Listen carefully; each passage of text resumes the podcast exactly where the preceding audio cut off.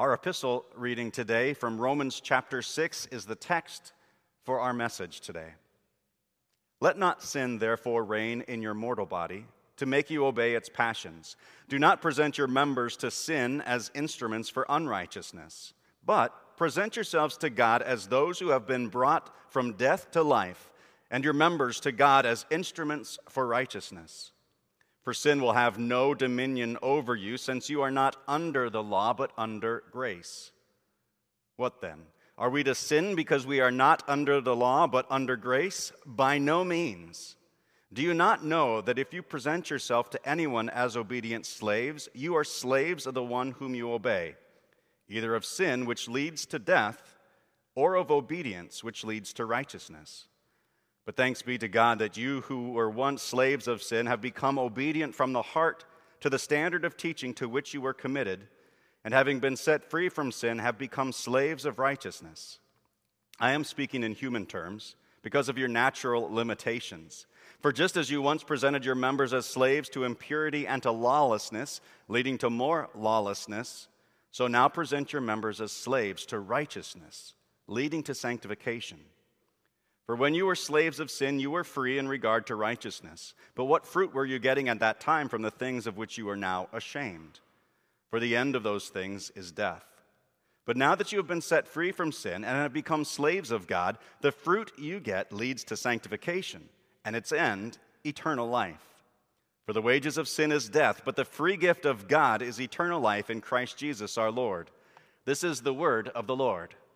Thanks be to God. Grace and peace to you from God our Father and our Lord Jesus Christ. Amen. The text for today's message is the epistle lesson from Romans chapter 6 that Pastor Tig read for us just a few moments ago.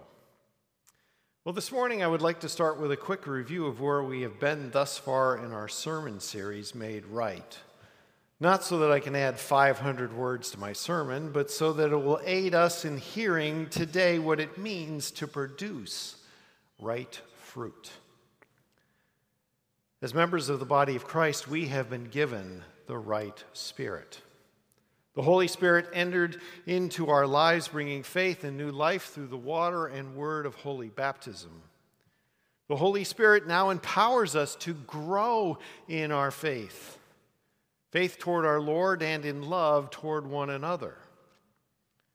The Holy Spirit is ever present in our lives, even in our prayers. Being made right means that we are now part of the right mission. God desires all people to come to the knowledge of the truth, and as His children, we are blessed to engage in His mission of spreading the gospel, to point people to Jesus, their Savior and their Lord. And how do we know that our redemption is true? Because we have the right promise. The promise made to Abraham that was revealed eh, to be kept. As we discovered that Jesus is of the lineage of both Abraham and David. Jesus is the one foretold by the prophets. Jesus is God's only Son, his Messiah, the one who is sacrificed on the cross for the sin of the world, the one raised to life, never to die again. It is through this promise kept that Jesus, who is the Christ, restores us to a right relationship with the Father. This is our present reality. We don't have to wait for it. Because of Jesus, we now have peace with the Father. It is an objective peace. It doesn't matter how you feel or what is happening in your life. You have peace. And that brings us to today's topic. For today, we are talking about right fruit, the fruit that only comes by faith and with faith. This is the fruit that is seen in our lives of faith. Now, the right fruit doesn't come without the right spirit. And the right fruit works in the right mission because we have received the right promise and a right relationship with God. Therefore, the right fruit is our response to our calling of faith. And I say this first today because our text opens with the law. In fact, this text is law heavy. So, accordingly, it is important for us to remember that Paul has framed the law here within this right relationship with the Father that we discovered and searched through last week. And if you miss that point, that you have a right relationship with the Father, that Jesus has suffered, died, been buried, and raised to life, all on your account, you will suffocate under the weight of the law. So, with Christ's sacrifice for us at the forefront of our minds this morning, let's see how we respond to his grace. Now, Paul starts out by reminding us that something is going to reign over us in our lives. And he bids us to not allow it to be sin and its passions. Paul describes these passions as instruments. And at its root, the word for instruments here in the Greek is describing weapons of war. Are you going to present your body to sin as a weapon of unrighteousness? Or are you going to present your body to God as a weapon of righteousness? Literally, Paul is asking Are you going to be a soldier for Satan or God?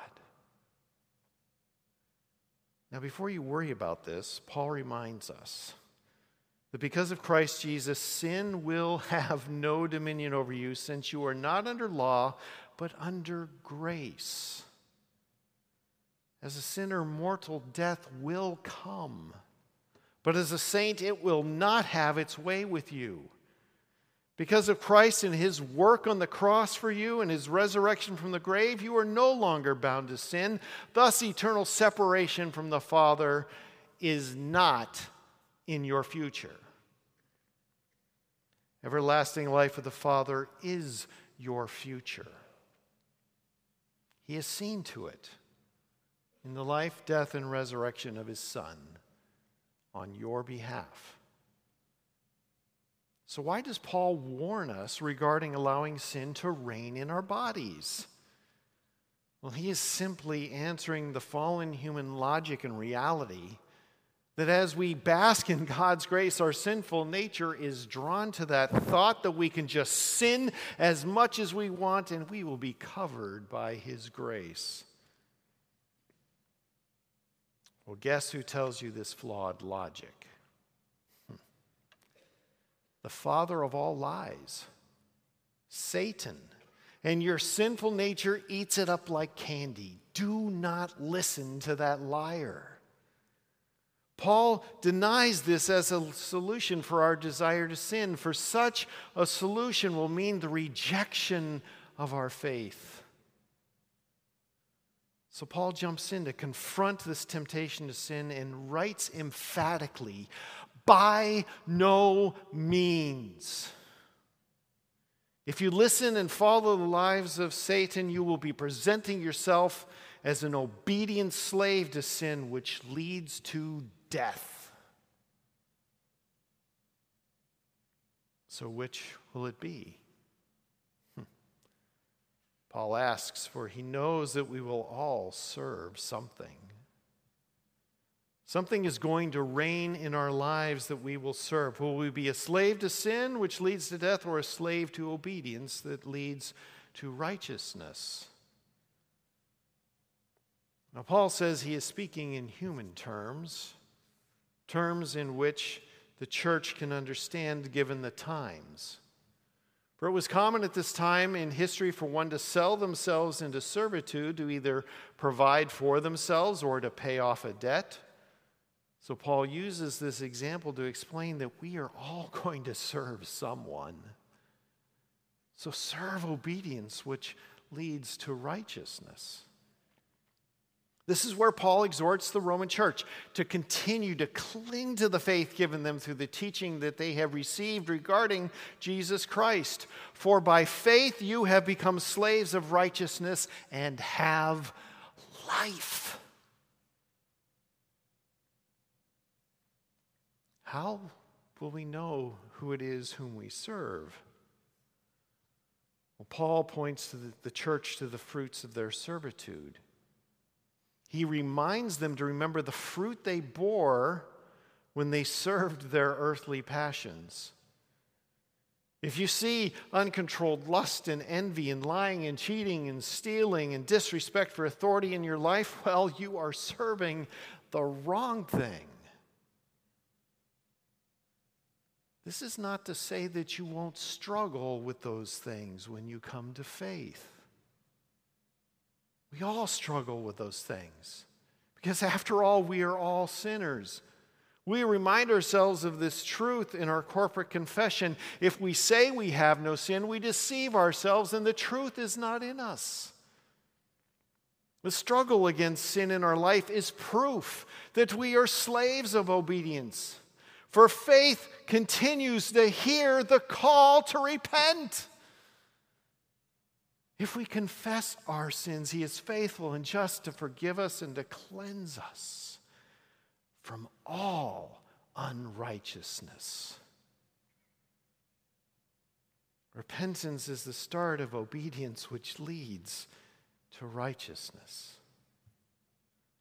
Christ has paid for all sin. Paul says, You have been set free from sin and have become slaves of God. The fruit you get leads to sanctification and its end, eternal life.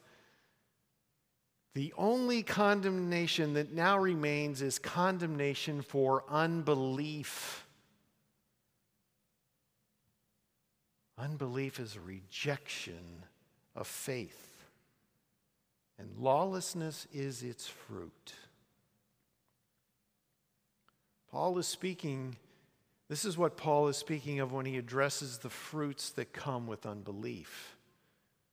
And he presents it in the form of the question as he writes, But what fruit were you getting at the time from the things of which you are now ashamed?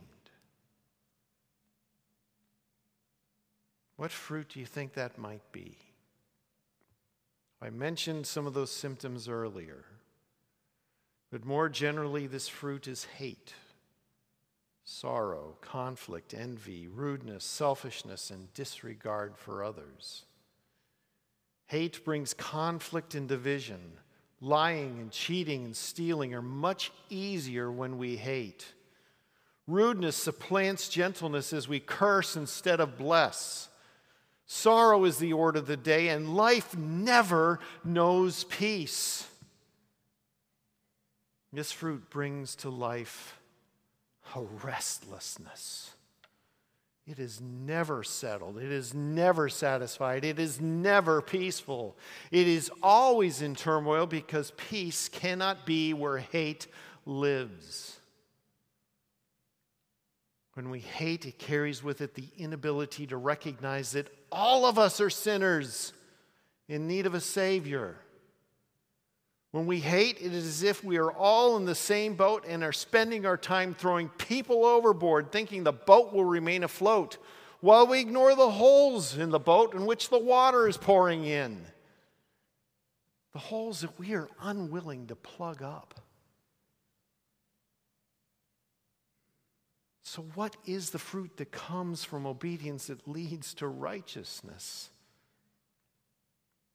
Well, simply put, it is the fruit of faith. No doubt you've heard this before, for Paul writes to the Galatians the fruit of the Spirit is love, joy, peace, patience, kindness, goodness, faithfulness, gentleness, and self control. Instead of hate, which seeks to divide and break relationships, love seeks to mend and restore relationships. Instead of sorrow wrought by hate, a life of joy now prevails because we have a Savior who has acted in our stead, taking on the punishment that is due to us for our sin. We have peace with the Father, and peace reigns, giving us a life of freedom that we now enjoy in Jesus Christ, who has freed us from the bondage to sin and removed that eternal penalty of separation from the Father. For faith, by faith, we are now free to live rejoicing in His grace and serving Him alone. By faith, envy will come less often as we realize that God supplies our needs. We needn't worry about keeping up with our neighbor's possessions, for our God has promised to supply our needs in this life. By faith, kindness will start to supplant rudeness. For faith sees that one who is sinning against us is a prisoner of war that needs to be freed rather than an enemy that needs to be destroyed. By faith, goodness will not only bring caring for one another, but repaying evil with good. We will bless instead of curse. Disregard for others turns into seeking out the needy and helping them with their needs.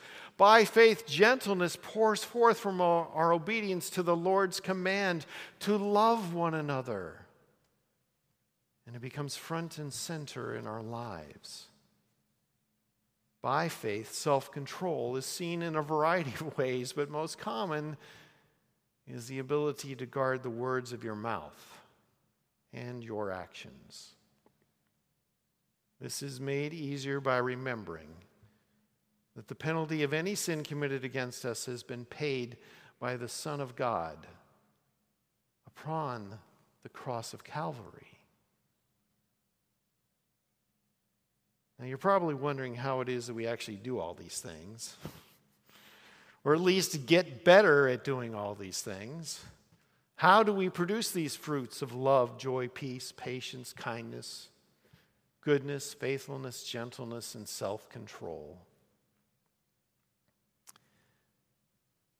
By clinging to Jesus, or, and I want you to hear this more correctly,